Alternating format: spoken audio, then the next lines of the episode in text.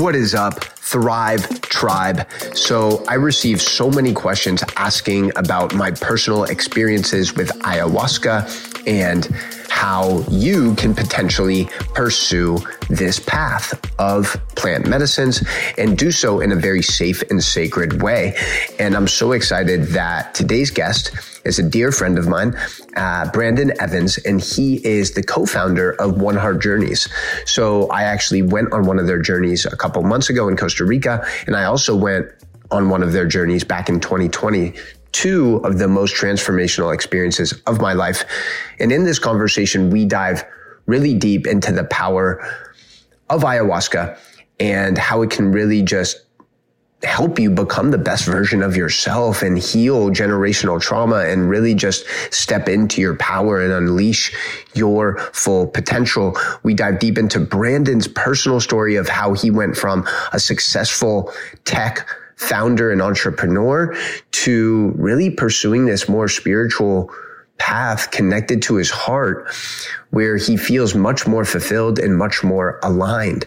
So I'm excited for you to hear this conversation with the one and only Brandon Evans. What is up, Thrive Tribe? Welcome back to the Thrive University podcast. And guess what? You already know I got another legend in the house. It is the one and only Brandon Evans. And for those who don't know, Brandon, he started a couple companies. He's done a couple cool things in his career. He's an author. He also founded One Heart, which is an absolutely incredible heart driven mission based company that brings entrepreneurs, executives, creatives to Costa Rica on these beautiful ayahuasca journeys. And we actually just got back from one a couple weeks ago, last week, week. ago. Yeah. And welcome to the show, bro. Yeah, awesome to be here. Be back in Miami. Yeah. Where it all began for us, where it uh-huh. all began. And just to provide the listeners with some context, we met probably four years ago. Yeah, about that. And and Brandon was running Miami Made, which was basically just this beautiful community of heart led entrepreneurs. And you transitioned and you created One Heart. Yeah, Miami Made was in some ways a little beta version of One Heart minus the ayahuasca. But uh, when we when we yeah. Yeah, Barry and I, when we got to Miami, we just really wanted to, you know, there wasn't a lot happening like there is now as far as in the startup space and really just wanted to connect founders, especially conscious founders and find a space where we could really all support each other. And it was kind of a beautiful place where I met you and many other people that ended up going on one our journeys, ended up being good friends. Yeah. I'm curious to know your story as far as I'm concerned. You're in New York on the external, from the outside, the aesthetic of your life looked pretty looked pretty good. Yeah. You know, you were you were uh, running a startup. You were married. You were probably living in a nice place in New York City. Mm-hmm. But on the inside, maybe things weren't going as smoothly. Yeah, I mean, I, the story was really all my life I was just achieving and doing the next thing and the next thing and the next thing. You know, kind of this type A run, run, run, get it done, and you don't even have time to celebrate. You know what you've just achieved. Mm. And I found myself in New York in a nice apartment. You know, married uh, and had just sold one company. Literally spun off the other company before we. You know, but while that while that deal was going through, I spun off a separate company, raised a bunch of money for that about a year or so later, my investors came to me and like, we, we want you to raise another $20 million. And at that point, you know, I just felt my heart sink and I knew like, this isn't what I wanted to be doing.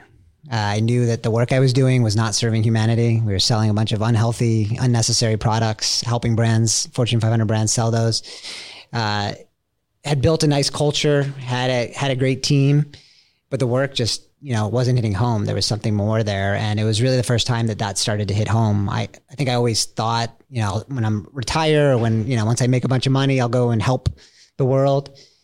But it just became very real that like I was I was approaching 40 and you know this would be another 5 7 years when we raise this money it's a long-term project and you know I could be dedicating these years to something more meaningful more fulfilling and I just looked around in my life and I didn't know where that was coming you know where that fulfillment where that joy was um, I wasn't depressed but I think I was just too busy to even know what I was at that time and so I started looking around and that really is where my journey began I around that time I was introduced to ayahuasca um, and really within two weeks, I was in a Brooklyn yoga studio and had my first ceremony. And at the time, I was very analytical. I analyzed everything, but I when when when I was approached with this, it was just like a yes. Mm. Didn't do the research, just kind of went and and did it. And I'd always been spiritual. I was studying Kabbalah for five years in New York, read a lot of books, but it never like hit the heart. It was always like this. I got it um, in the mind, uh, and and then I didn't really know how to use it because you know, it still kind of spins around there with all the other information, all the other analytics. And uh, with ayahuasca, that started to shift, it started to drop. Um, I know you talk about this a lot. Drop from the 18 inches uh, from the head to the to the heart, and that sent me on basically a two year journey. When I you know I left New York, I left my marriage. I got ended up getting fired from the company because I wouldn't raise raise the money. And, and this so, is Brandon. This is yeah. 2016. Probably around then, yeah. Okay. Sounds about right. Yeah. Continue, sorry. And uh, so, yeah, I just started on this path. And uh, for the first time, I had no attachments. You know, I didn't really, all the things that made me who I was or who I thought I was, you know, going to a party and I'm a startup founder, I'm a serial entrepreneur, I'm a, you know, this, that, you know, I, I didn't have any of that. And so, really just started to have to reinvent myself by nature. At that time, how much of your identity was attached to being the startup guy, the successful entrepreneur? Pretty much all of it. You know, mm-hmm. that and I was I was running my softball team. I was, you know, managing that. I was competitive in everything I did. It was just all like competition and doing the, you know, doing things. And, you know, kind of the rest of it, you know, hadn't hadn't really been been nurtured. And that's where that's where that journey ended up taking me. And you know, about two years was pretty heavy on. I did a lot of traveling. I did a lot of just different modalities, a lot of a lot of work, a lot of um, workshops, medicine, and I ended up writing my story on Medium. I had never written an article. Decided to write a story, mainly because I didn't know how to tell people, including my parents, like who I was, because mm. everyone knew me as this other Brandon, and I felt like I'd start to develop you know, a lot of these new sides, a lot of this new thinking, and I didn't even know how to communicate that to someone. And so I wrote this article. It ended up being a pretty long, like 25 minute read, which is extremely long for Medium. I had no followers, posted it on my 40th birthday and went viral. And I just was getting all this feedback like, this is my story. This is my story. This is my story from a lot of people that similarly had a lot of success, high performing, and were not finding fulfillment and didn't know what to do. And that's really where One Heart one heart stemmed from how can we help these people how you know i had just done all this work and you know all these modalities like how can we bring that to uh, the leaders people that are going to make you know potentially can make an oversized impact in the world how do we bring that to them yeah that's so powerful and that is just another reason why it's so important to share our story and to speak our truth because we might not think that anyone's listening or watching but we never know the ripple effect, the butterfly effect that our words can have and the impact that we can create with humanity. And that's a beautiful lesson. So for anyone who is starting fresh, you have zero followers and you're like, nobody cares what I have to say. Use that story from Brandon as inspiration. You know, I'm curious to know going back to that first ceremony in Brooklyn, mm-hmm. What was that experience like? What were some of the divine downloads that you had?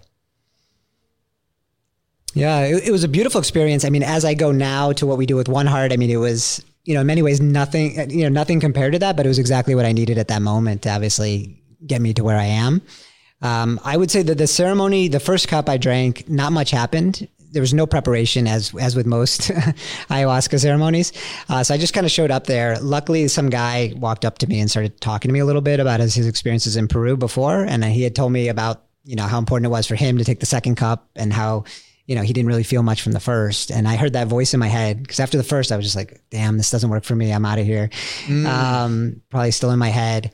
And I took the second cup and then, you know, it was like the colors, the sacred geometry and things started opening up. And really the main thing I remember feeling is just absolute knowing of oneness of divinity.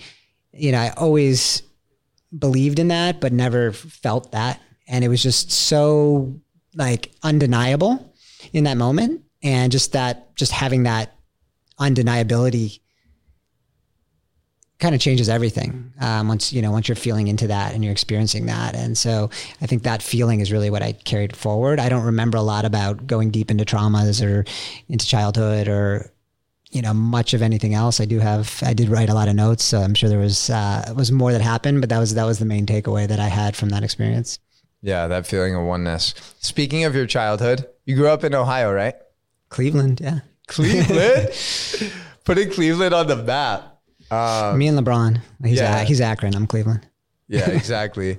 I'm curious to know kind of a little bit of that experience. And you mentioned one of the things that really caught my attention about what you said about that Medium article was that you wanted to figure out how to tell your parents who you were. And that hits that when you said that, I feel like so many people are going to resonate with that. Hmm. Because especially as you pursue this path and you start to connect with your highest self, a lot of the old parts of yourself that maybe your close friends and family identify with are no longer part of you really. Hmm. And it's hard to kind of detach yourself from that old self and really step into your power and be confident with showing up as your new highest self.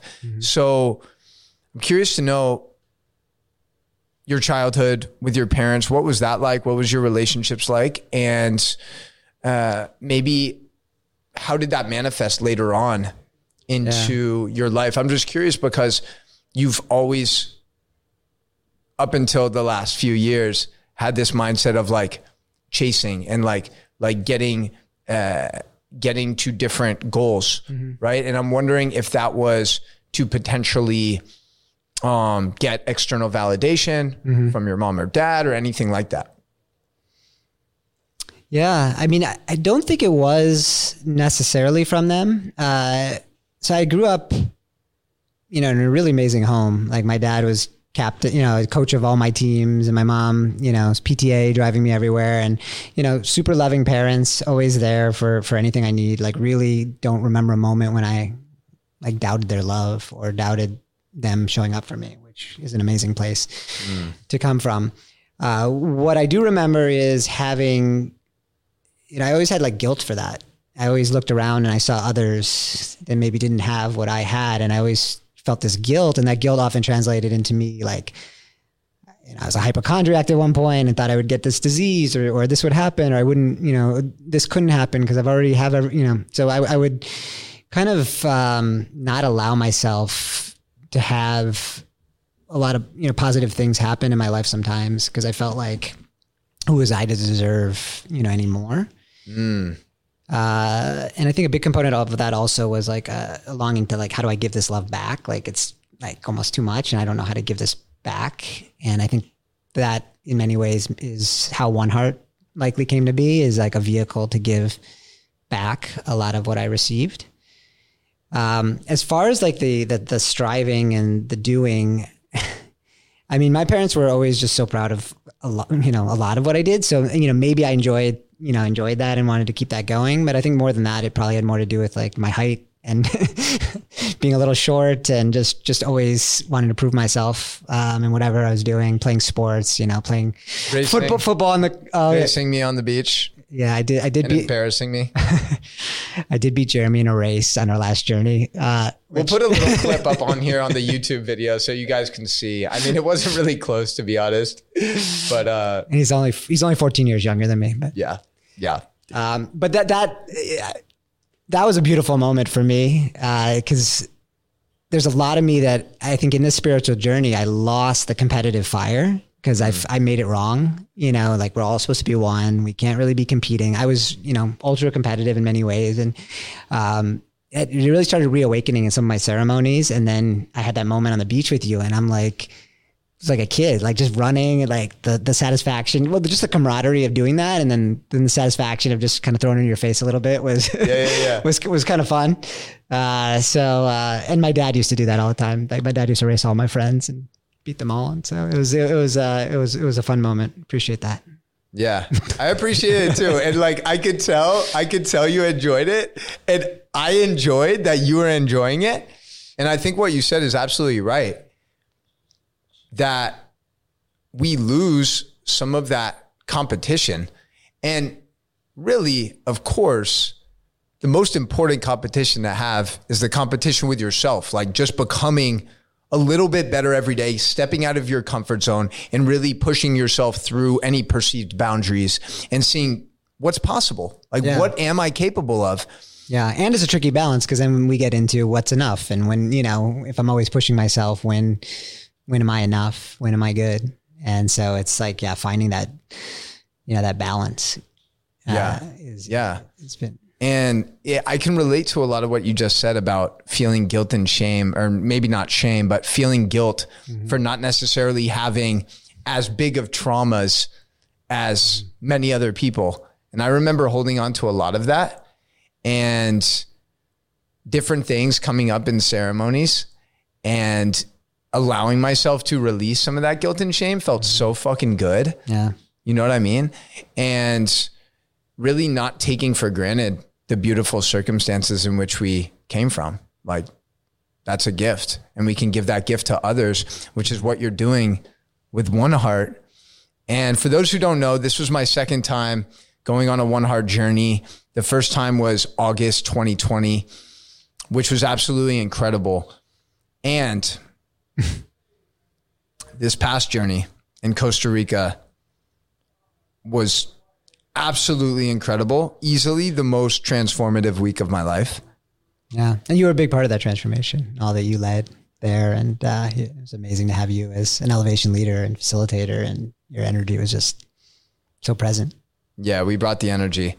and you mentioned a little bit of your inspiration Yeah. for starting One Heart after your first ceremony, after your journey of kind of wanting to really just find fulfillment and do something that aligns with your purpose and creates an impact for humanity. So, what would you say is the mission of One Heart Journeys?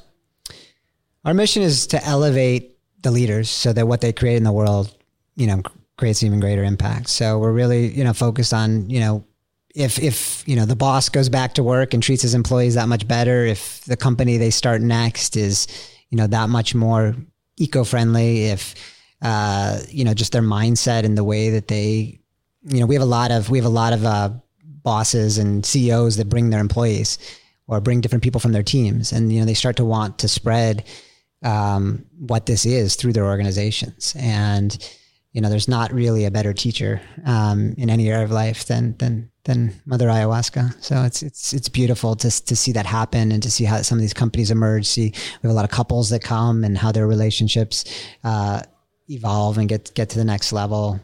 Uh, yeah, I mean, there's you know, there's obviously um, there's a lot of places these days to do ayahuasca, and you know, there's a lot of good practitioners, but our focus is really on the community and on the collective energy of these powerful leaders. And what happens when we all show up together and we learn from each other and we hold each other high and we motivate each other and inspire each other not just on the journey. I mean our program is a eight week program so we have two weeks of preparation beforehand which obviously you know well. You lead some of that as an elevation leader. We have the week of the journey and then we have five weeks post of integration which you know really all that stuff is is so critical in anyone uh, that's doing these experiences. And unfortunately rarely offered and we've just seen how much deeper the impact is with that and with our container you know you, you've seen how, how close i mean people are on whatsapp like crazy like connecting with each other Yeah. and that community is as much the medicine as as as ayahuasca is and that's really how we you know we kind of blend those things together Yeah. Thanks for sharing that. Something something that a conversation that I heard come up at both journeys actually, which is funny and makes a lot of sense, is some of those people who do have leadership roles, mm-hmm. they're basically saying like, I'm never doing business again with anyone. Like, if I'm going to get into business with anyone, I want to sit ceremony with them. Mm-hmm. Like, I want them to experience this medicine mm-hmm. so we can really connect on that vulnerable, intimate level. And I just want to talk a little bit about what makes One Heart so special in my eyes. As you mentioned, it's an eight week experience. I wouldn't even call it a program, it's an eight week experience. And I had one prior journey with ayahuasca four years ago in Peru, which was absolutely expansive. And with that being said, it was by no means this conscious container that One Heart has cultivated. And that preparation from the dieta to really getting to know who you're going to be journeying with. Everyone arrives and it's like, oh yeah, like what's up? I, I recognize you, right? And then also, also, the entire week is so carefully crafted. Of course, the ceremonies are beautiful and transformational. And it's all of the other activities and exercises that we infuse in there mm-hmm. that just amplifies all of the impact. Yeah. And then to finish things off, the four week container that we host after the one week is an absolute game changer. Mm-hmm. Because when you go into these experiences and you face some of these childhood traumas and emotional wounds, it can be very overwhelming Yeah. if, if you don't have the tools to Right. integrate. And that's what this community helps with. Yeah. Well, I think what a lot of people don't realize the medicine, I mean, dating back hundreds and thousands of years, was done in community. It was done in a local community. So when you sat with the medicine, everyone in your community sat in that medicine. It's, you know, sat with the medicine and you, life was integration. You were there with your community. And now you have people just kind of going to Peru or going to a yoga studio in Brooklyn, you know, having this massively transformational downloads of information and trying to go, you know, I, I Ubered home and got my Uber, had my Uber pulled over uh, from my ceremony.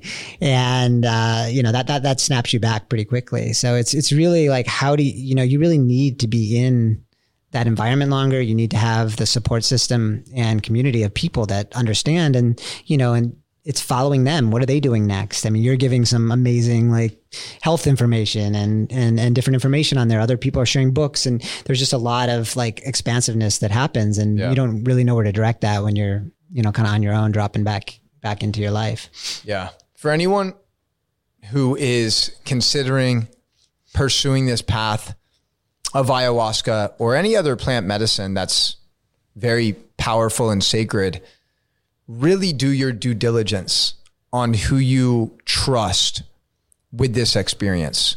That is the biggest piece of advice I could give because, like Brandon said, as this stuff gets more and more mainstream, more and more people are claiming to be shamans. More yoga studios are just offering these one night ayahuasca ceremonies. But if you really want to get the most out of this experience, you really want to commit to doing the work preparation wise and integration wise afterwards Yeah. you know um curious to know maybe recently with these ceremonies for you how how many times have you sat with the medicine at this point Uh, I lost track. It's it's probably around seventy or so. Okay. Yeah, I mean, I'd done quite a bit before, and we've done. We're on our. We're going to be on our fifteenth journey this this October. We sit with a few few ceremonies each journey as well. so i think there's probably people listening and watching who are thinking damn like 70 journeys with ayahuasca like that seems excessive that seems unnecessary right It is. I mean, if, if you're not in service, it definitely it definitely is. Right. So so talk a little bit about that mm-hmm. and then also some of the things that you still are getting from the medicine. Yeah. Right? Because it's so important that we maintain that respect and integrity. Mm-hmm. And I just want to make sure we communicate that. Yeah, I mean, we generally, you know, we don't allow people to come on, multi, you know, back to back journeys, and generally advise, you know, six months or a year between journeys, if if if not more. There's just so much information you're receiving, and just receiving the information is great. You, you create some awarenesses, but if you don't integrate that and you go and receive more information, you, you all of a sudden just have all this information and it's overload to, to, to integrate it. So, you know, we speak when alumni want to come back, you know, we'll speak to them. We'll understand where they've been. We know, we, we know a bit because they've been part of our integration process. So we know the people that really dove in and then, you know, we speak to them and understand, okay, they integrate all this stuff, but now they want to level up in another area or they're on to the next thing. And that's really when, uh, it's a great time to go back. Uh, for myself, it's a little different when you're in service. I mean, much of my journeys are, you know, in service. Uh, we do all, everyone drinks the medicine in ceremony. Uh, you know, it supports us in kind of really knowing tapping into what's going on in the room and much of our journeys may be supporting other people if, if they need if they need help during ceremony. Uh, that being said you know there's always our individual journeys and things that come up. And i think since i started one heart i mean the journeys it's the medicine and it's also just running this i don't like to say company this organization. Uh, there's a journey in that and just all the learnings. There's always things that come up. There's always things that happen. There's you know learning from 40, 50 people every time and all of their breakthroughs and what's happening for them. Um, so there's always, there's always things happening. I think for me on this last journey, there was, you know, it kind of went with the competition stuff. There was a lot around, you know, playing small um, and just how, you know, I'm ready to kind of step more into it. I think with One Heart, it is such a big mission. And at times it's been like, overpowering and like do i really want to step into something else? Do i really want to you know i want to just be there fully to, to own this? And there are a lot of things that you know i maybe have have not stepped into that i'm i'm more ready to. And i think i had a lot of messages come up with that and how you balance you know that i talk a lot about like type a and um and uh i'm writing a book on type b um be and so it's it's really this this dance, and we talk a lot about this on Journey. It's like how do you continue to create and build without it being this kind of not enough pressure, you know, this pressure of of, of next, next, next. Yeah. And so that's kind of the dance that I felt a lot on this journey in general.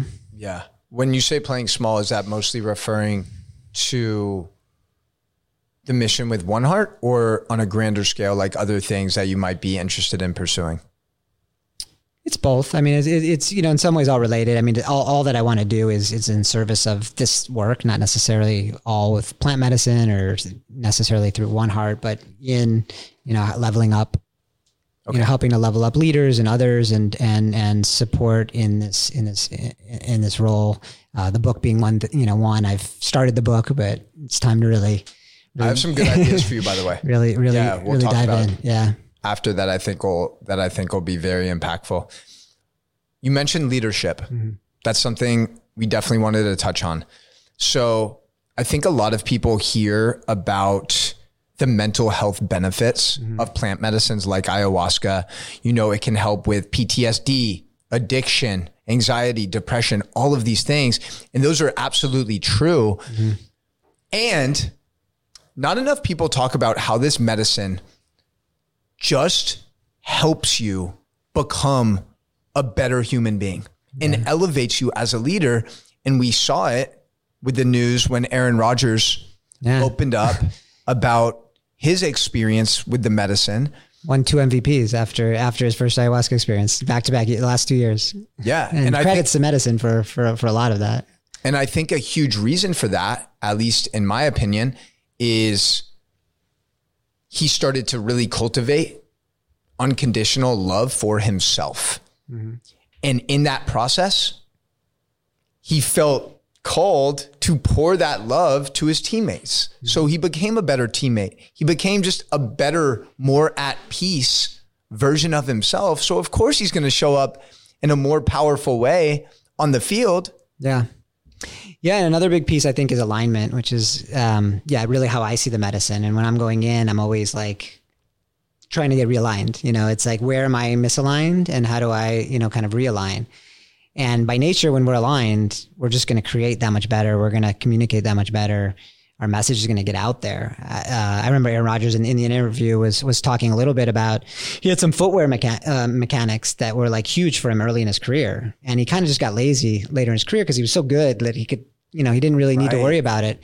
And he just went back, you know, and got back to that alignment of like the things that he did that no one else did in the league or did better than anyone else in the league. And now, mm. you know, that, that kind of drove him forward to another level. So it's, it's just, yeah, really just aligning everything so that you know, ayahuasca, I mean, there's, there's people that are often, you know, they come on the journeys and they're afraid, oh, well, I'm going to leave my career. I'm going to do this. And sometimes that does happen. Um, but it's always because that's what your higher self and soul is calling. It's, it's helping you to integrate. I mean, sorry, helping you to align and that alignment. Then we see people that maybe left some high paying career and they're all, they're doing something that you would think would never make money and all of a sudden they're like flowing and I mean look you know you're you're crushing it you know with what you're doing here and this is your you know this is your passion and love. And uh, you know we see a lot of that on the journey people finding that sweet spot. And then when they find that sweet spot things just open up. Yeah. I don't know how many more sad, wealthy people we need to see to learn from these lessons. Mm-hmm. It's like continuing to sell your soul for a paycheck is always going to have you feeling empty inside. Mm-hmm. And sure, it might be giving you those quick hits of dopamine and instant gratification and maybe some external validation, but you have to ask yourself, is it genuinely filling up your heart and lighting your soul on fire? Mm-hmm. And if it's not, then you got to check in with yourself and ask yourself, do I want to continue down this path? yeah All right, chances are you want to be successful. You want to unleash your full potential. I mean, why else would you be listening to this podcast? And here's the thing. If you want to become the best version of yourself, you need to let go of some of those things that no longer serve you. Those toxic thought patterns, those limiting beliefs, those harmful habits and addictions that have you playing small and settling for mediocrity. Listen, I'm going to keep it real. If you want to take shit to the next level, you need to get uncomfortable. You need to remove some of those blockages from your life. And that's exactly why I created the microdosing mastermind to really give you all of the tools to transform into the best version of yourself. And yes, we provide you the highest quality medicine in the world in addition to the highest quality mentorship. We've helped countless students in our mastermind safely wean off of pharmaceutical drugs. We've helped so many of our students just become more healthy, more happy, and most importantly, more present throughout their day, whether that's with their children, their husband or wife, with their work, as they're building a business. Presence is power. So if you want to become the most powerful version of yourself, hit the link in the show notes and apply for our microdosing mastermind. Now let's get back to the show. Well, yeah, I mean, our society is built on safety. I mean, that is that is the main motivator. It's to get away from fear and into safety.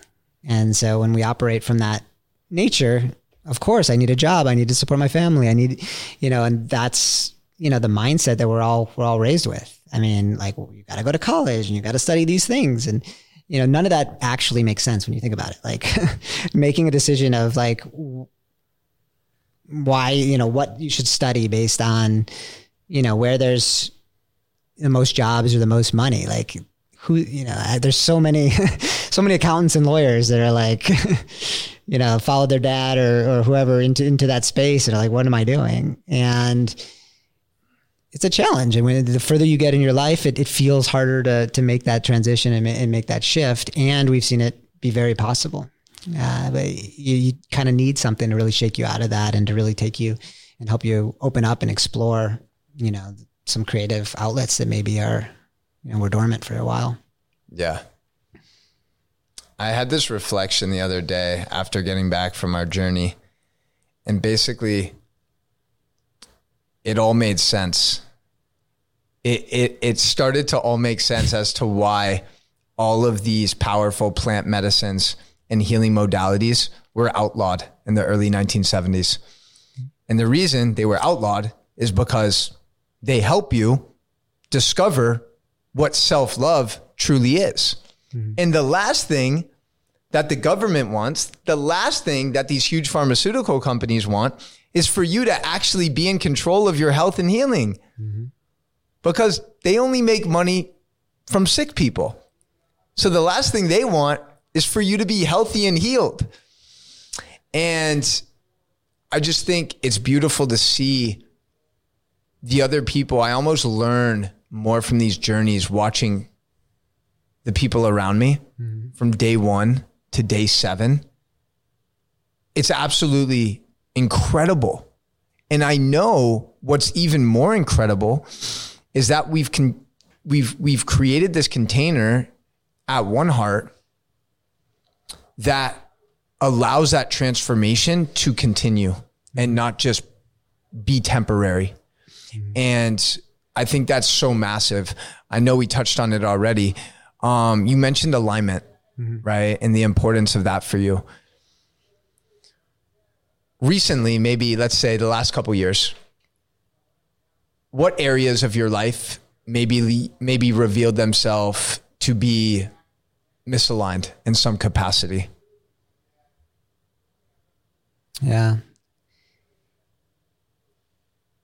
I mean, I, I think it's more adjustments kind of in all areas. I think, mm. I think even with, with one heart, I mean, there was so much we didn't know. I mean, we, we, you know, we knew nothing about this work going in and just learning about how, to, how do you manage this type of community? How do you, you know, there's, there's just a lot of areas, you know, that where I constantly, you know, want to make sure I'm in we're integrity with. Like, how do we treat people? There's there's people that last minute don't want to come on, you know, can't come on a journey, and you know, we need we also need to you know run a business and honor the you know our medicine team and the people coming on these journeys and and all of that. So there's a lot of adjustments.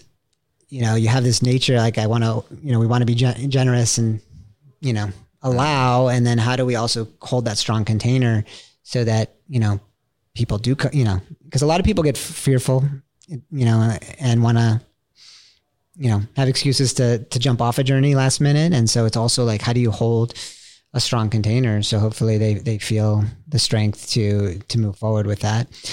Um, so I think there's a lot of a lot of stuff around work. Um, you know, a lot of stuff in relationship where you're constantly, you know, trying to align and you know, you know, you're with a partner and she has obviously her own worldview or own perspectives and I have mine. And so it's how do we, you know, coexist and, and, and, and manage, um, when our values feel like, uh, they're not fully aligned. And so I think that's, mm. that's a constant, uh, you know, a constant practice. That's why relationships are one of the most spiritual practices. Cause, um, you're learning way more than you are like, you know, alone in your apartment. Cause it's, it's pretty easy to align yeah. Uh, when that's the case. I think it's it's it's much more challenging when uh, you bring that in, and then obviously with families and children and all of that stuff brings brings other layers to uh, to the alignment process.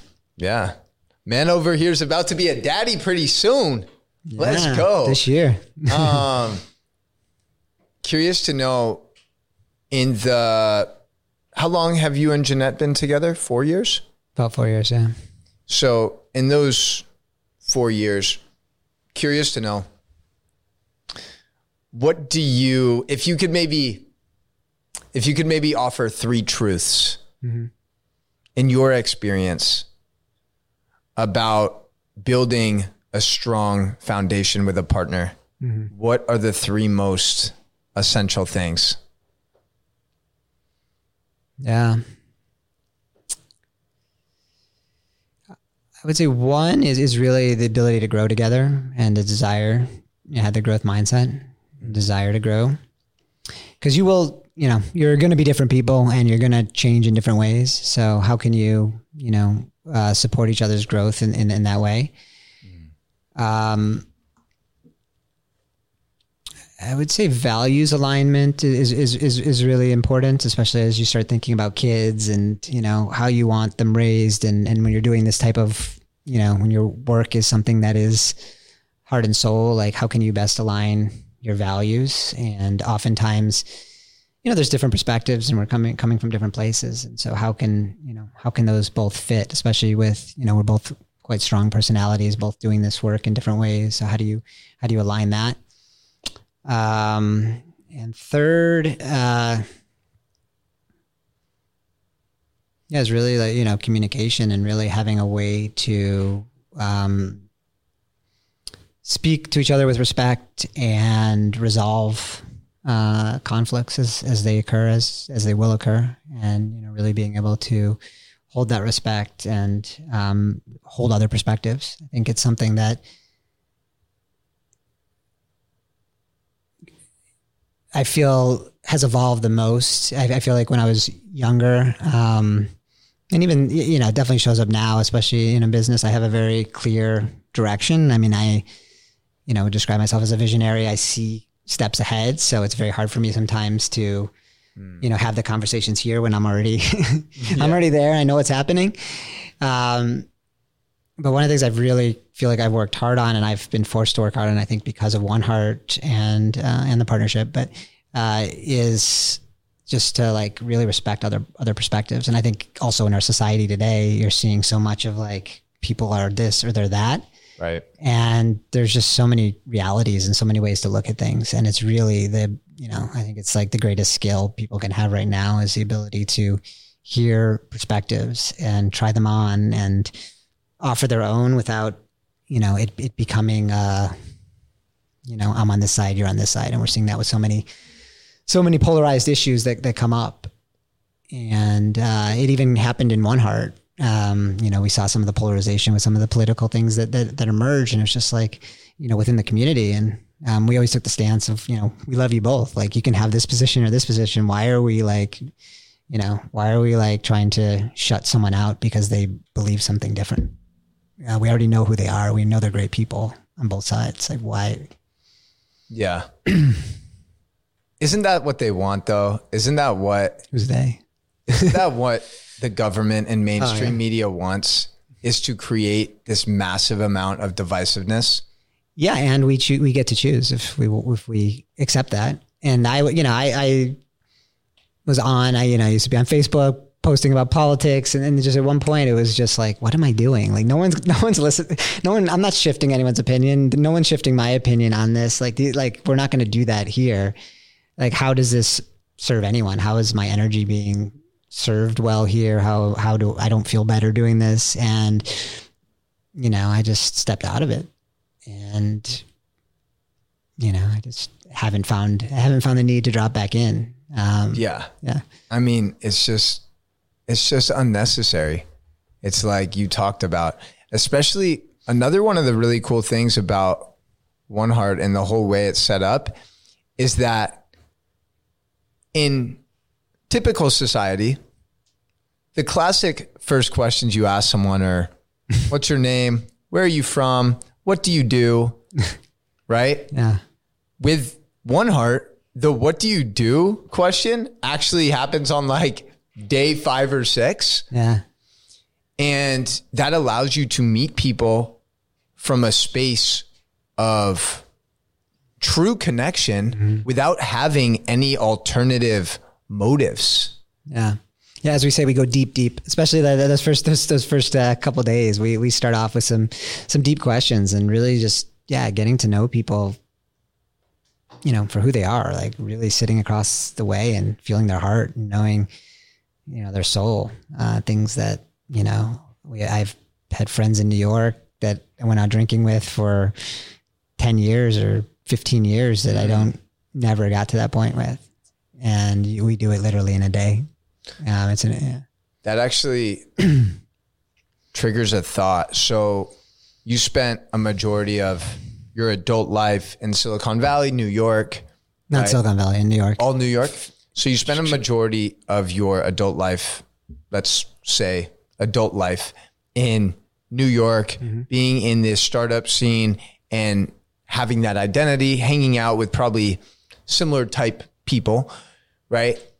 As you started to really shift your trajectory and your mm-hmm. journey these last six, seven years, what's your relationship like with some of your close friends from that world? Have you kind of distanced yourself? Do you still have that close Yeah. connection?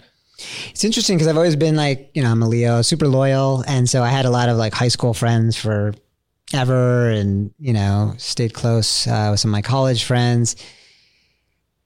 And it really, I, I guess, you know, when, when I described like all those transitions in my life, it happened at a time when I, I left New York and a lot of my friends had also left already, but I left New York and went to Miami. And so it was almost like, uh, you know, there almost was like this clean break. And it was, it became just not just the distance, but it was just became clear there was just a lot of distance in where I was and what I was into and supportive of at this point.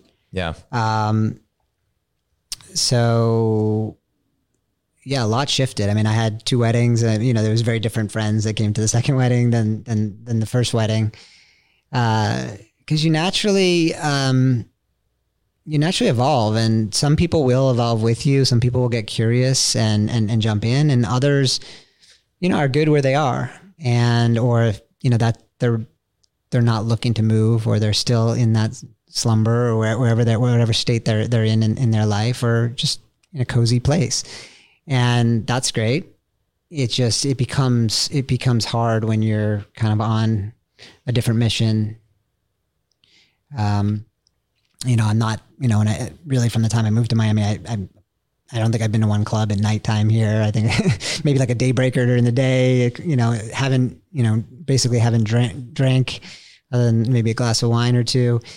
And so it's just a very different life than what I was what I was doing in New York. And so when you come here and you're going to you know more spiritual events and yoga and um, staying home a lot more and nesting and all of that, it just it, it becomes different and, it, and it's okay. It's okay for us to nurture the relationships that nurture us.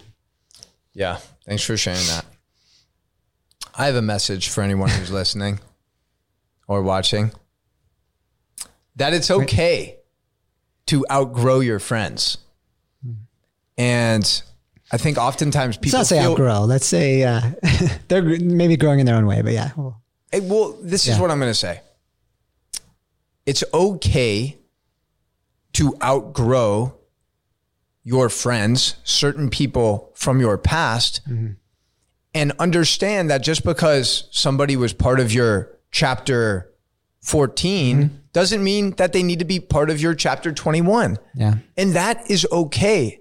And it doesn't have to be done in a mean or resentful way.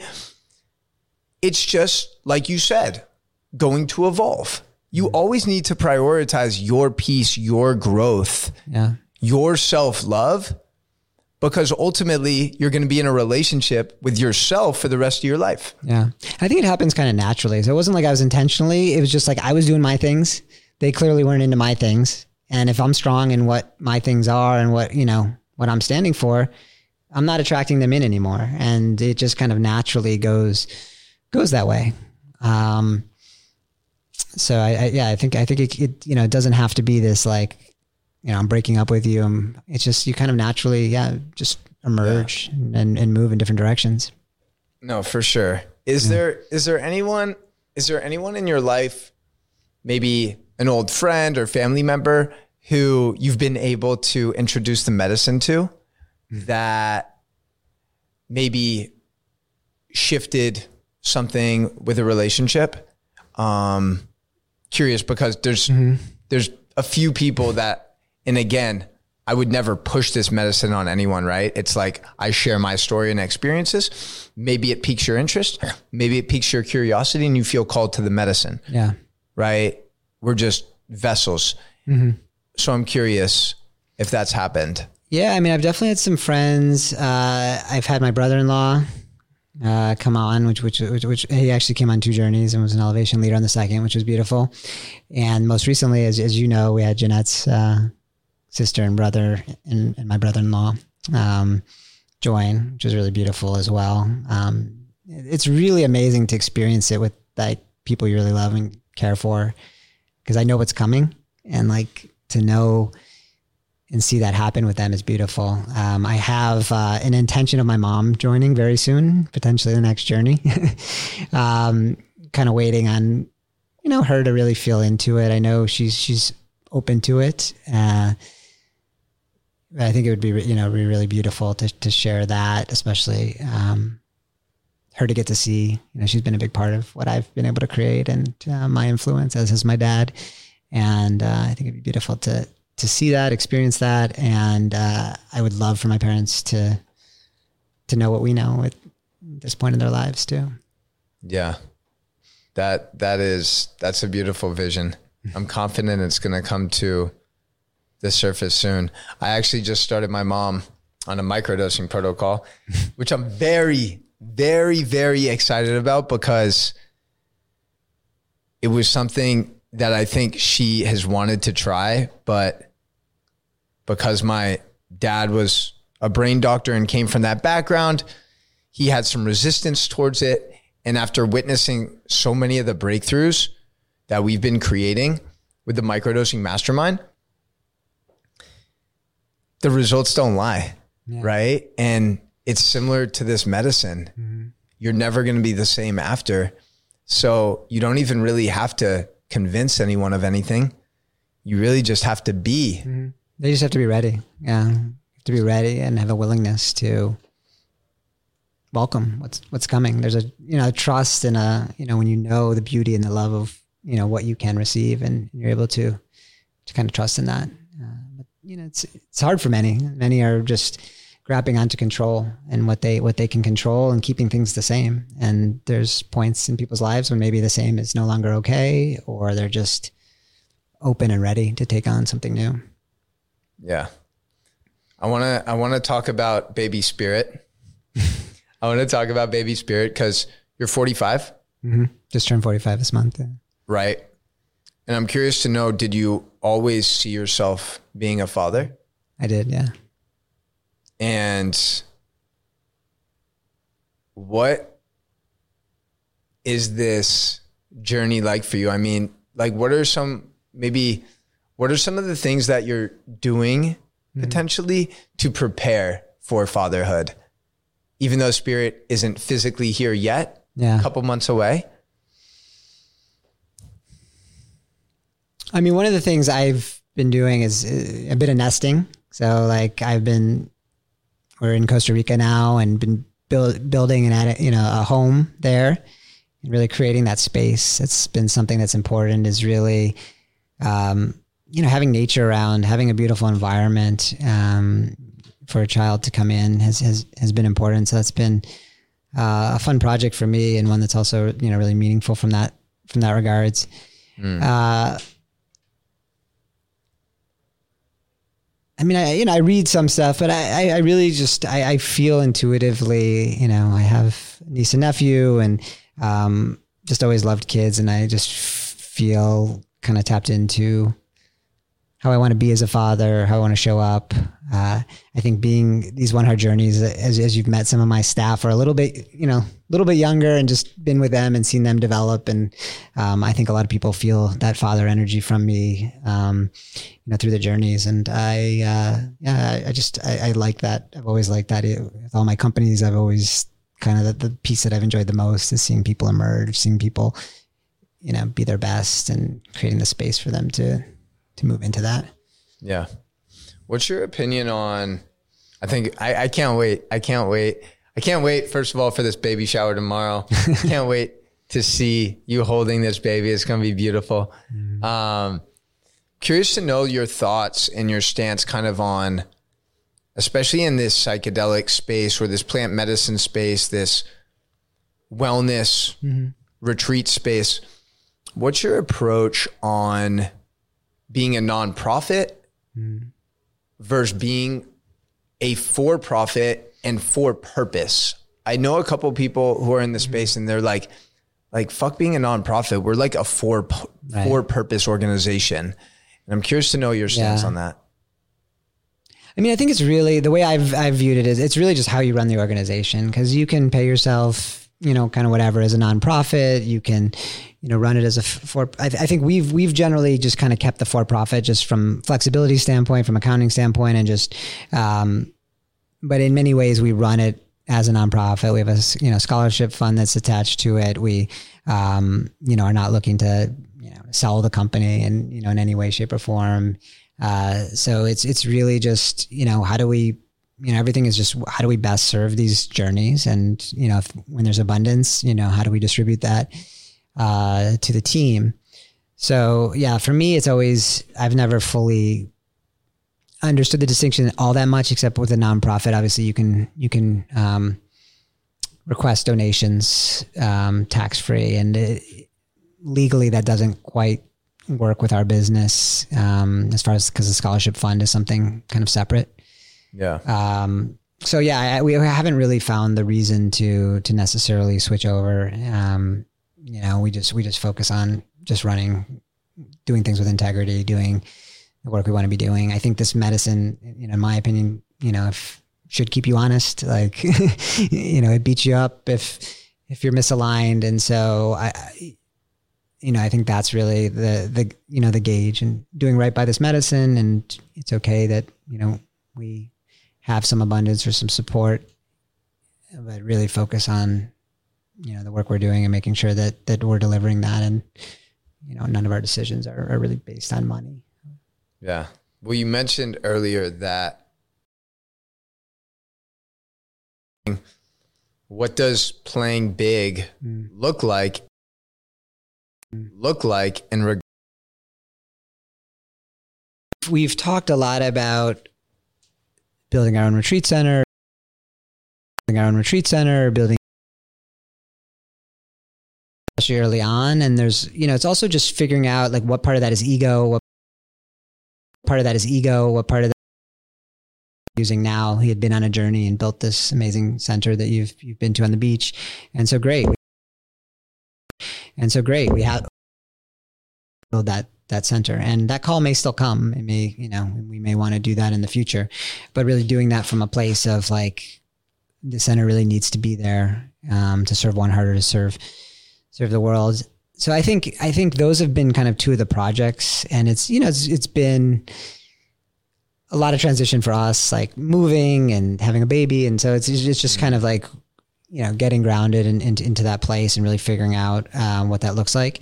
I think the other piece for me personally is just like with the book and, you know, I'm, I don't like to put myself out there too much. Uh, um, so it's, yeah, it's, it's allowing myself to do more of that, knowing that it will serve a greater cause versus like, you know, I'm not someone who really likes to talk about himself and, um, self promote. And so trying to get a little more comfortable with that, knowing that I feel this book has a lot of meaning that it can put into the world and it can propel a lot of other, other, other things I want to do. And so um, for me, it's stepping into that. Yeah, you got to put that shit out, bro. Like, that's like, happening. When it, and it's just even just even just being at. That's why I really liked. I really loved the final workshop that we did. That mm-hmm. like like not the ending of it um, or the lack thereof. Uh, but having people like get up in front of people and say, I am, mm-hmm. right? And like really own their voice mm-hmm. and step into that, I think is really important mm-hmm. because I think a lot of us have had our light dimmed mm-hmm. throughout the years. So to be able to go against that narrative that your voice doesn't matter and actually start sharing your truth from an authentic place, knowing that by doing that, you're giving permission to others to do the same. Yeah. Which is powerful. Yeah. This journey had a lot of that. Like we saw, I mean, everyone was really participating and you saw like when someone was maybe a little more quiet, when as soon as they spoke up, it like just everyone yeah. everyone jumped in. So it's it's those quiet voices and you know, when they speak and when people speak up, it just it motivates everyone else that much more um, you know, society tends to be, you know, there's the people that speak a lot and they are good at it. And sometimes you get in a room with them and they're leading the meeting and running everything. And it's, it's really like, how do you yeah, open that space and allow, allow everyone to step into that fully? Yeah. I want to be sensitive of, has it already been an hour? Yes, oh, wow. um, I want to be conscious of the time. And I also wanted to get your experience of the last ceremony that we uh-huh. sat. I went on this deep journey of self love. And I would love to just hear your perspective of what that was like to watch and witness. watch you? Honestly, selfishly, yeah. I'm curious to know. It's a little sexual. Uh, it was a uh, there was a lot of self love happening for sure. Uh, a lot of a lot of massaging, uh, loving yourself, um, huge smiles. It's beautiful. I think a lot of times with the day ceremony, especially you could see people, and because we've been through a couple ceremonies, they tend to be more celebratory. So it's always this beautiful moment when you just like people have been through it all and then you can see the release and the relaxation and you know the joy that's on the other side so uh, that's always beautiful to watch you're definitely i was kind of i know exactly where you were sitting uh, seeing you seeing you a bunch and enjoying uh, the energy that was that was coming from you i think we we shared for sure some some beautiful dance uh, dance moves on the dance floor as well um, which is always yeah, so so gratifying and releasing for me, and especially in that that that, that third ceremony. I love to um, see the whole group. I mean, just about everyone on the dance floor Yeah. celebrating. Yeah. Yeah. You seemed, and this was like our first time spending significant time together since the last journey. Mm-hmm. You definitely seemed more open mm-hmm. and like fully tapped in to your mm-hmm. heart. Like the way you were just moving and dancing and like jumping, catching me off guard. I was like, damn, this man can jump like that. Oh shit. I was, I was, I was like, yes. Yeah. Like, it was beautiful to see and witness. Yeah. It's fun because we also watch like alumni when they come back and like, you know, the first journey, they're like, you know, Yeah, yeah, yeah. dancing like that. And, Let's go. um, and then each journey, like if you did like a before and after, it's, it, it'd be beautiful to watch that. Uh, you just, yeah, you open up certain things, you know, uh, you know, with each journey, it's been 14 of the, oh, I don't know how many since the last one, but four or five journeys. And yeah, each journey, there's a little bit more opening. I feel like a little bit more, um, I know Jesus, one of the medicine men. I mean, when I was having a journey a little, a little while back, um, and I was looking for my essence, um, which ultimately was truth. But Jesus said it's dancing, it's me dancing, and so um, I've just lived into you know more of that and how much you know just the free expression when you just let go. Because a lot of us are dancing and like, what are we dancing next? What's people thinking? I mean, when you just let that go, and often my eyes are closed, and I'm just like whatever, wherever the body flows, and uh, I just love that feeling. And unfortunately, uh, don't integrate that enough into my life. Um, uh, make a commitment to do that more, and those those moments are are, are special. yeah. We, we, d- we both, you and I both, I don't dance enough either, just on a day to day basis. And I fucking love it every time I do. Um, as we begin to wrap up here, is there anything that we didn't touch on that you feel called to share, or speak into? We talked about the race, right? for, for those watching, we're gonna play a clip if we didn't already do it. We're on the beach in Costa Rica. I was actually just filming a con- uh, a video by myself, minding my own business, and then Brandon comes over, intrudes, says, "Do you want to race?" like, like, is this dude serious? Does he really want to get embarrassed at his retreat that he's hosting? I'm like, all right, fuck it. I guess I'll do it to him. And it went terribly wrong. Or And this is just a powerful lesson to the kids out there. Humility. Don't judge a book by its cover. Because he made me look bad. He embarrassed me. But ultimately, it made me a stronger, better version of myself. And now I'm doing sprint training three times a week and I'm coming for your ass. All right. We did we did dominate the Spikeball court a little bit Spikeball is a f- phenomenal game. as partners. Yeah, that's fun. We should we should actually I'm going to make a pitch. Hey founders of Spikeball, if you're watching this, listen.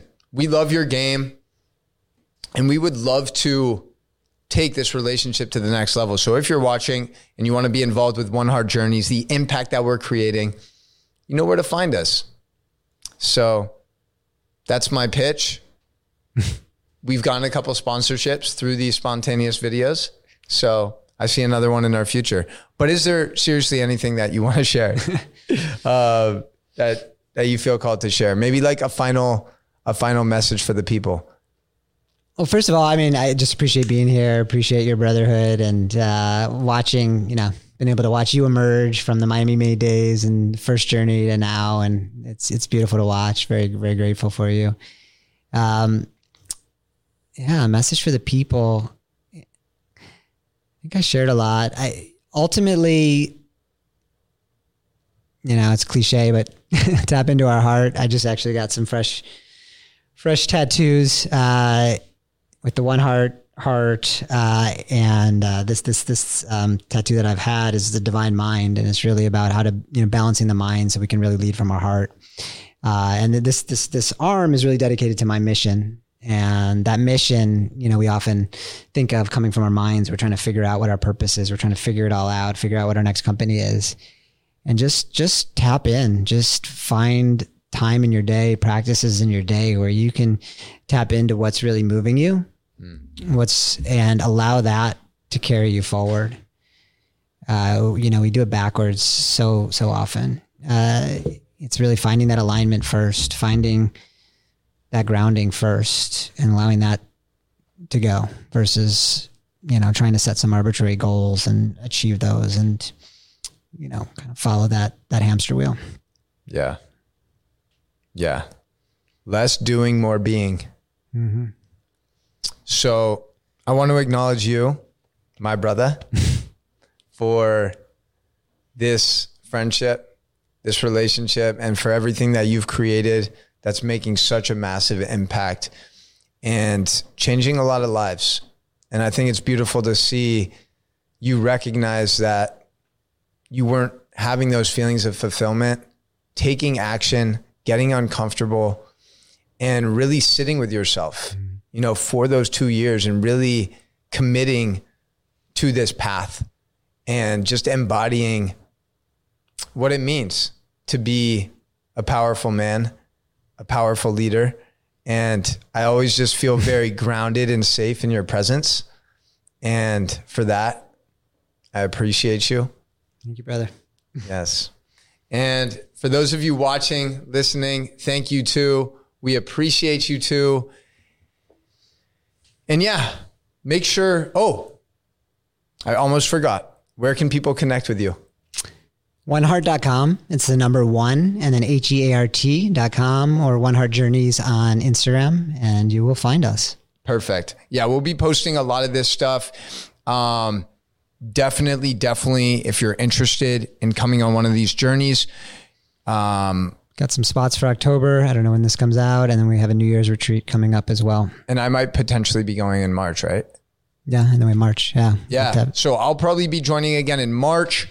Um, and yeah, you can DM me as well on Instagram at Coach Jeremy305 if you want to ask more questions and I can put in a good word potentially on the application because we really do curate a community of conscious, growth oriented leaders. This really is a privilege, man. I feel very grateful to be part of the community, you know, and it's not something that I take for granted. So, anyways, much love to everybody watching and listening. You're fucking awesome. We appreciate you. Have an amazing day, and we'll see you next time. Peace. we'll see you next time. Peace. Thank you so much for taking time out of your day to listen to the Thrive University podcast. My mission here at Thrive University is to really educate and empower you with the tools, the skills, the knowledge to take 100% ownership of your life. And I hope you got some value from today's show. If you did, please, please, please tag me on your Instagram stories at Coach Jeremy 305. I'd love to connect with you in a deeper, more meaningful way. So I make sure to repost those and also uh, show love and send a little surprise to anyone who tags me on Instagram. Share this episode with a friend. Leave a review. It literally takes like 12 seconds to do so. And it makes such a big difference in our ability to reach more people and impact more lives. So thank you again for taking the time to listen. I love you so much. And you already know what time it is. It's time to unleash your potential and thrive.